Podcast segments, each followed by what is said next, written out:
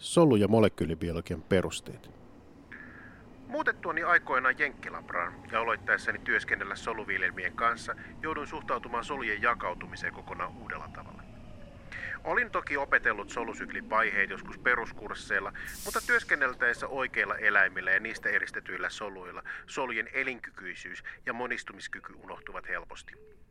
Jos jonain päivänä kokeet eivät onnistuneet, pidin kahvikupin mittaisen hiljaisen hetken kuolleen koeeläimen muistolle ja muutin labrarutiineja saadakseni seuraavan eläimen soluilla haluamani kokeet toimimaan. Kuitenkin soluviljelmillä toiminta muuttui kaikin puolin monimutkaisemmaksi. Solut piti siirtää maljalle sopivaan aikaan, pari-kolme päivää ennen kokeiden suorittamista, jotta ne toimivat kokeessa optimaalisesti. Jos kokeet menivät kehnosti, oli odotettava, että solut jakautuvat riittävästi ennen kuin niiden toimintaa päästään testaamaan uudelleen. Oli opeteltava tuntemaan soluviljelmäni tarpeet ja solusyklin nopeus ja lisäksi hankittava kalenteri, jotta kokeet voidaan suunnitella. Se siitä taiteellisesta vapaudesta. Solut jakautuvat, koska elämän aikana kaikenlaista voi tapahtua, ja ilman tapaturmiakin jokaisella solulla on vain rajallinen elinaika. Solujen kopioitumista kutsutaan jakautumiseksi, ja sen säätely on oltava hyvin hallittavissa, koska hillitön solujen jakautuminen johtaa kasvainten syntymiseen. Jakautumisessa soluorganelit jaetaan tytärsolujen kesken samalla, kun geeniperimä pyritään joko säilyttämään muuttumattomana tai vähentämään puoleen muodostettaessa sukusoluja. Jakautumista tapahtuu luonnollisesti yksilön kehityksen ja kudosten kasvun aikana, mutta jakautuminen on myös tärkeässä roolissa vaurioiden korjaamisessa. Korjaustehokkuus, regeneraatiokyky vaihtelee hyvin paljon eri eliöryhmillä. Salamanteri voi rakentaa kokonaan raajan siinä, missä meille ihmisille sydänlihaksen tai hermoston tuhoutuminen pieneltäkin alueelta voi olla mahdoton korjata. Solujen genomi sisältää kaiken solussa olevan DNAn, mitokondrioita ja viherhiukkasia lukunottamatta. Genomi on pakkautunut yhteen tai useampaan kromosomiksi nimittyyn molekyyliin, mutta kromosomien lukumäärä vaihtelee melko sattumanvaraisesti eri eliöryhmien välillä. Suurimmat ihmisen kromosomit ovat suurin piirtein 17 senttiä pitkiä ja niissä voi olla jopa 250 miljoonaa emäsparia. Siten kromosomit on pakattava tiiviisti mahtuakseen ylipäätään tumaan. Pakkautuminen muodostaa värjättynä näkyvää kromatiinia, mikä helpottaa kromosomien lukumäärän laskemista. Kromosomit muodostavat yhdessä kromosomiston, jossa jokaista geeniä on yksi kappale.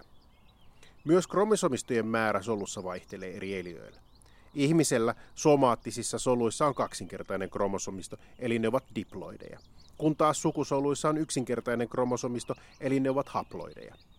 Sen sijaan monet lajit, kuten tupakka tai kynsisammakko, ovat tetraploidisia, eli niissä on soluissa nelinkertainen kromosomisto. Myös solujen ikä vaikuttaa kromosomistojen määrään. Vastasyntyneen ihmisen sydänsolut ovat diploideja, mutta aikuisella tetraploideja.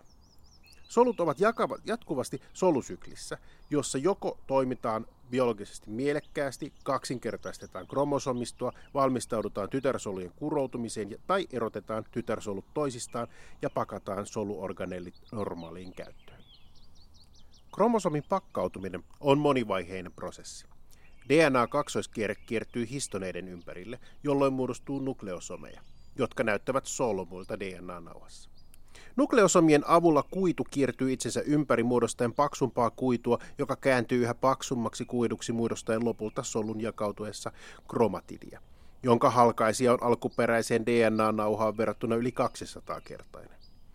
On kuitenkin muistettava, että DNAn pakkaaminen estää sen lukemista – jolloin toimivissa soluissa kromosomit näyttävät ihan muilta kuin oppikirjojen mukaisilta X-kirjaimilta. Kun solu valmistautuu solujakoon, se kahdentaa DNA ja pakkaa kromosomit. Tätä prosessia kutsutaan mitoosiksi.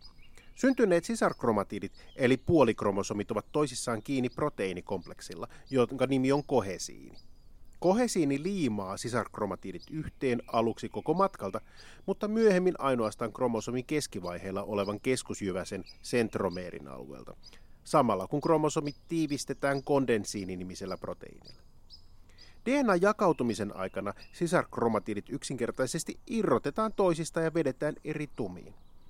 Tällöin niitä aletaan kutsua jälleen kromosomeiksi. Mitottiseen vaiheeseen kuului myös karyokineesiksi kutsuttu prosessi, jossa sisarkromatidit vedetään erilleen tumakotelon hajotessa ja sytokineesi, jossa tytärsolut erkanevat toisistaan. Mitottinen vaihe kestää kokonaisuudessaan suunnilleen tunnin ja vuorottelee solusyklissä välivaiheen eli interfaasin kanssa. Välivaihe puolestaan jaetaan kolmeen vaiheeseen, joista suurin osa ajasta kuluu ensimmäiseen taukoon. Tätä taukoa kutsutaan lyhenteellä G1, ja siinä solu toimii normaalisti tuottaen proteiineja ja tehden päätöksen solun jakautumistarpeesta. Mikäli jakautuminen aloitetaan, siirrytään synteesivaiheeseen, jota kutsutaan lyhenteellä S, ja jossa DNA kahdennetaan sisarkromatideiksi. Kahdentuneen kromosomiston jälkeen on toinen tauko nimeltä G2, jossa solu voi kasvaa ja soluelimiä siirretään mitoosin varmistelmiseksi, mutta kuten sydänsoluilla olemme oppineet, tämäkin vaihe, kuten G1-tauko, voi kestää solun loppuelämän ajan. Siirtyminen G2-tauosta mitosin alkuun profaasiin saa aikaan kromosomien tiivistymisen samalla, kun tuman ulkopuolella oleva sentriolipari, sentrosomit, siirtyvät solun eri päihin rakentaen samalla välilleen mikroputkista syntyvää mitosisukkulaa. Kun sentrosomit ovat siirtyneet solun eri päihin, vedetään sisäkromatidit erilleen. Tämä onnistuu vain, mikäli mitosisukkula saadaan liittymään kromosomeihin riittävän tiukasti. Ongelmaksi tässä vaiheessa tulee kolhuja kestävä tumakotelo. Tumakotelo pilkotaan erilaisilla fosforilaatiomekanismeilla, minkä lisäksi kromosomien keskusjyväseen on liittynyt toisia proteiinikomplekseja, kinetokoreja, joilla sisarkromatidit saadaan kiinnitettyä mitosisukkulan mikroputkiin. Kinetokori tarkoittaa liikuteltavaa paikkaa, ja tätä mitosin vaihetta kutsutaan prometafaasiksi.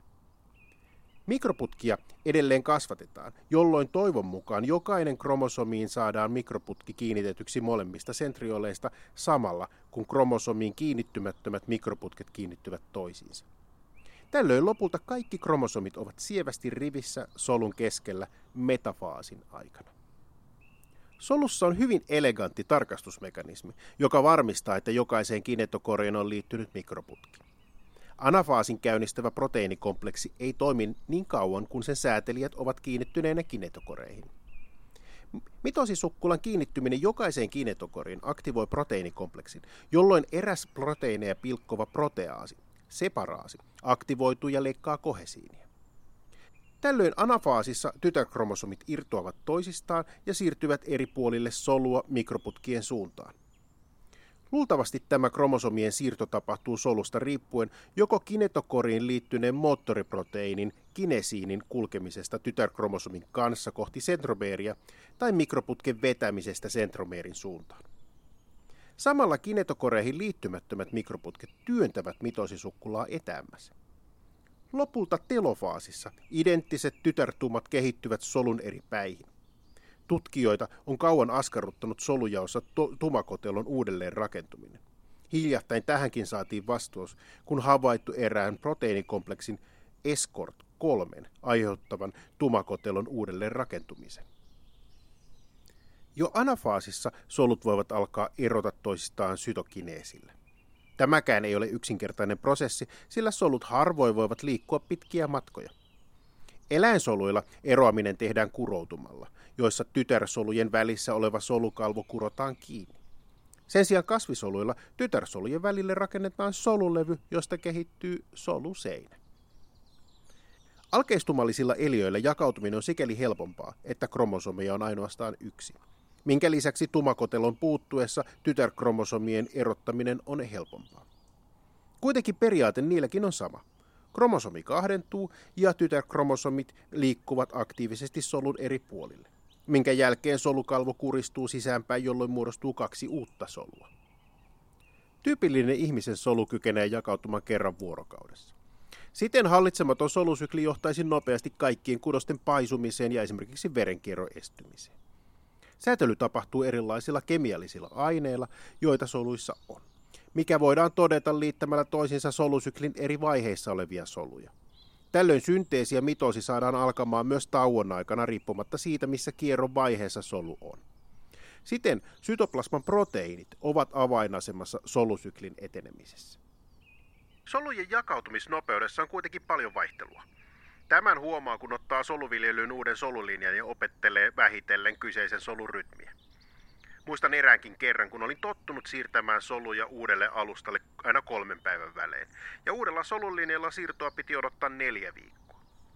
Luonnollisesti silloinkin luulin, että niillä on kokeilla on kova kiire. Mutta hommassa opin taas vähän lisää kärsivällisyyttä. Solusykliä säädellään erilaisilla säätelypisteillä. Jo aiemmin on käsitelty mitoosin keskellä olevaa tarkastuspistettä, jossa tarkastettiin tytärkromatidien liittyminen mitosisukkulaan. Tällä tarkastuspisteellä voidaan varmistua, että molemmissa tytärsoluissa on yhtä monta kromosomia. Muita tarkastuspisteitä on taukojen G1 ja G2 aikana. Solusyksin säätely tehdään sykliiniproteiineilla ja niiden säätelemillä proteiinikinaaseilla CDKlla. Sykliini-CDK-kompleksit ovat siitä erikoisia, että niihin liittyy useita CDK-toiminnan estäjiä kiinteästi. Tällöin toiminta saadaan tehokkaasti estettyä silloin, kun sitä ei tarvita. Solun sykliinipitoisuuden muutokset vaikuttavat CDK-proteiinien aktiivisuuteen, mikä vaikuttaa näiden proteiinikinaasien kykyyn säädellä muita proteiineja lisäämällä niihin fosfaattiryhmiä. Esimerkiksi taukovaiheesta G2 siirtyminen mitoosiin riippuu sykliini-CDK-kompleksista MPF-tekijä, jolloin sykliinin pitoisuuden kasvaminen lisää kyseisen kompleksin aktiivisuutta, jolloin taas solu alkaa mitoosin, mikä puolestaan alentaa sykliinin pitoisuutta ja siten MPF-aktiivisuutta. Sykliineitä on useita, minkä lisäksi niiden nimeäminen voi vaihdella eliöryhmittäin. Kuitenkin monesti näiden tekijöiden vaikutukset ovat täysin identtisiä kaikilla aitotumallisilla eliöillä. Sykliinit ja niihin liittyvät kinaasit vaikuttavat itse asiassa kaikkiin solusyklin vaiheisiin. Ne fosforiloivat kondensiinia ja kohesiinia, jolloin kromatiini saadaan tiivistettyä. Samalla ne fosforiloivat lamiinia, tumakotelon huokosta ja tuman proteiineja, mikä saa tumakotelon hajoamaan. Sykliinin vaikutuksesta myös Golgin-laitteen proteiinit fosforiloituvat, jolloin Golgin-laite hajoaa. Vieläpä fosforilaatiota tapahtuu sentromeereissä, kinetokoreissa, mikrotubuluksiin liittyvissä proteiineissa, jolloin syklinit saavat aikaa mitosisukkulan muodostumisen. Kyse on siis hyvin yleisestä säätelijästä, joka vaikuttaa koko solusyklin aikana. Solusyklissä on erilaisia tarkastuspisteitä, joita käytetään solun kohtalosta päätettäessä. Useimmiten taukovaiheessa G1 oleva tarkastuspisteen jälkeinen DNAn kahdentaminen, sitä seuraa täydellinen solusykli uuteen G1-taukovaiheeseen asti. Sen sijaan, mikäli solu ei aloita kyseistä taukovaiheessa uutta solusykliä, se siirtyy jakautumattomaan G0-vaiheeseen. Solun sisäisten tekijöiden lisäksi monet ulkoiset tekijät vaikuttavat solusyklin etenemiseen. Hiivasolulla solusykliä säädellään niin ravinnolla, lisääntymistekijöillä kuin solun pituuskasvulla. Sen sijaan eläimillä tällaisia ulkoisia tekijöitä ovat muun muassa kasvutekijät, jotka nopeuttavat solujen kasvua ja jakautumista huomattavasti. Tällöin esimerkiksi haavan syntyminen saa aikaan verihiutaleiden saastumista, mikä vapauttaa verihiutaleista PDGF-kasvutekijää. Tällöin lähistöllä olevat sidekudossolut jakautuvat sulkien haavan. Kasvutekijät vaikuttavat tarkastuspisteiden ylitykseen. Esimerkiksi solu ei voi aloittaa DNAn kahdentumista, mikäli kasvutekijöitä ei ole saatavana. Siten kasvutekijöiden puute siirtää solun jakautumattomaan G0-vaiheeseen. Monet kasvutekijät vaikuttavat sykliini D1 ja siihen liittyneen kinaasin CDK4.6 välityksellä. Eli sykliinit eivät pelkästään vaikuta mitoosin onnistumiseen, vaan myös koko synteesivaiheeseenkin. Sykliini D1 on hyvin elegantti tapa säädellä. Se mahdollistaa erään säätelytekijän kiinnittymisen DNAhan, jolloin solusykliin tarvittavia proteiineja koodaavien geenien luenta aloitetaan. Eräs tuotetuista proteiineista on sykliini E, joka muuttuu DNAn kahdentumista aloittavaksi tekijäksi sykliini Dn vaikutuksessa, sykliini E:n estäjien toimintaan. Mekanismi on siis sinänsä ymmärrettävissä, mutta toisaalta erilaisia säätelytekijöitä on matkalla useita, mikä monimutkaistaa asian muistamista. Kasvutekijöiden lisäksi useimmat solut ovat adherentteja, jolloin ne vaativat jonkun alustan jakautumiselle. Tällöin solujen jakautuminen hidastuu huomattavasti, mikäli niitä kasvatetaan solumaljalla liian tiheässä. Mikäli solu muuttuu syöpäsoluksi, puuttuu sen jakautumiselta sekä kasvutekijöiden alustan vaatimus. Tästä seuraa mitoottinen katastrofi, jolloin solu voi tehdä itse omat kasvutekijät tai käyttää jonkun kasvutekijän signaalivälitysketjua ilman solun ulkoista säätelijää.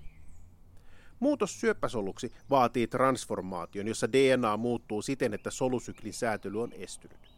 Termiä ei pidä sekoittaa yksisoluisten transformaation, jossa vierasta DNAta siirtyy bakteeri- tai hiivasoluun. Koska solusyklin säätelyssä on monia varmistavia mekanismeja, eivät yleensä yksittäiset perimän muutokset ole vaarallisia, vaan syöpäsoluissa löytyy monesti kymmeniä tuhansia mutaatioita.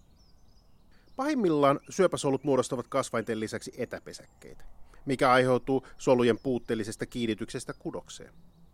Niiden poistaminen on vaikeaa ja tehdään lähinnä solusalpajahoitoilla, eli kemoterapialla, jossa esimerkiksi mikrotubulusten toimintaa estetään. Hankaluutena hoidossa on kuitenkin syöpien diversiteetti, jolloin kaikille soveltuvat hoidon on vaikea löytää.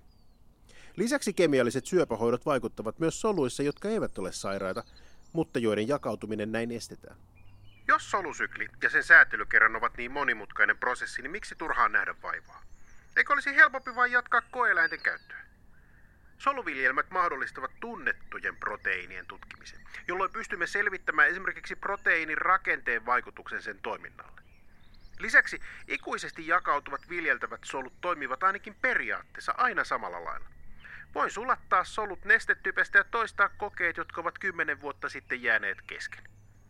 Tai pyytää kaveria toisella puolella maapalloa varmistamaan, saako hän samat tulokset. Tätä on luonnontiede.